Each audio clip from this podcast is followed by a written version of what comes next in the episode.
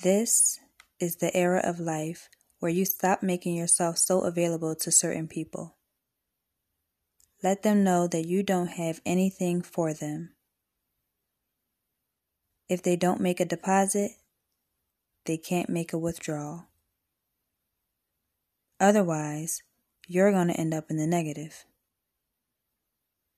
The only people that you need to be letting access your account are the people that have done for you and you know that will continue to do for you and have your back like you have theirs. Anybody else? There is insufficient funds.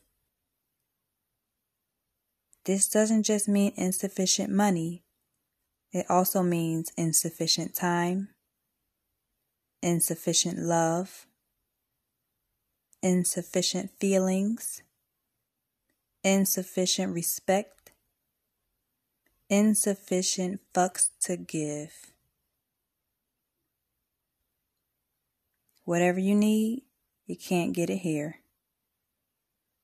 Because people will use you until you're down to your last dollar and then ask for more.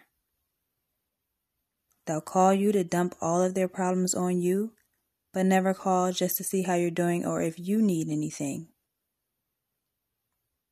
They do it because they know that they can.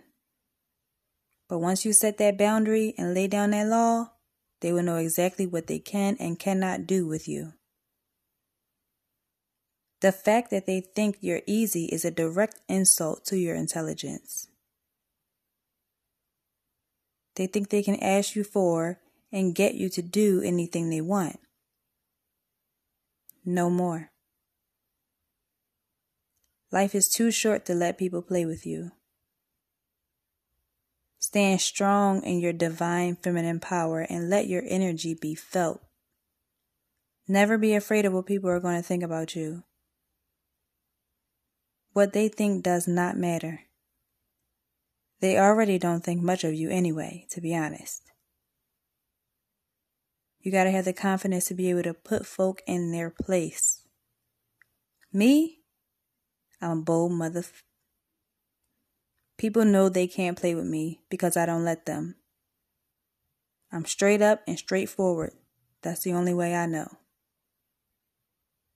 So, live life peacefully and happily in your insufficient funds era. As always, I enjoy chatting with you and hopefully sharing some valuable information that may help in some way. Also, be sure to share this podcast with a friend. Until next time, peace, light, and love, beautiful.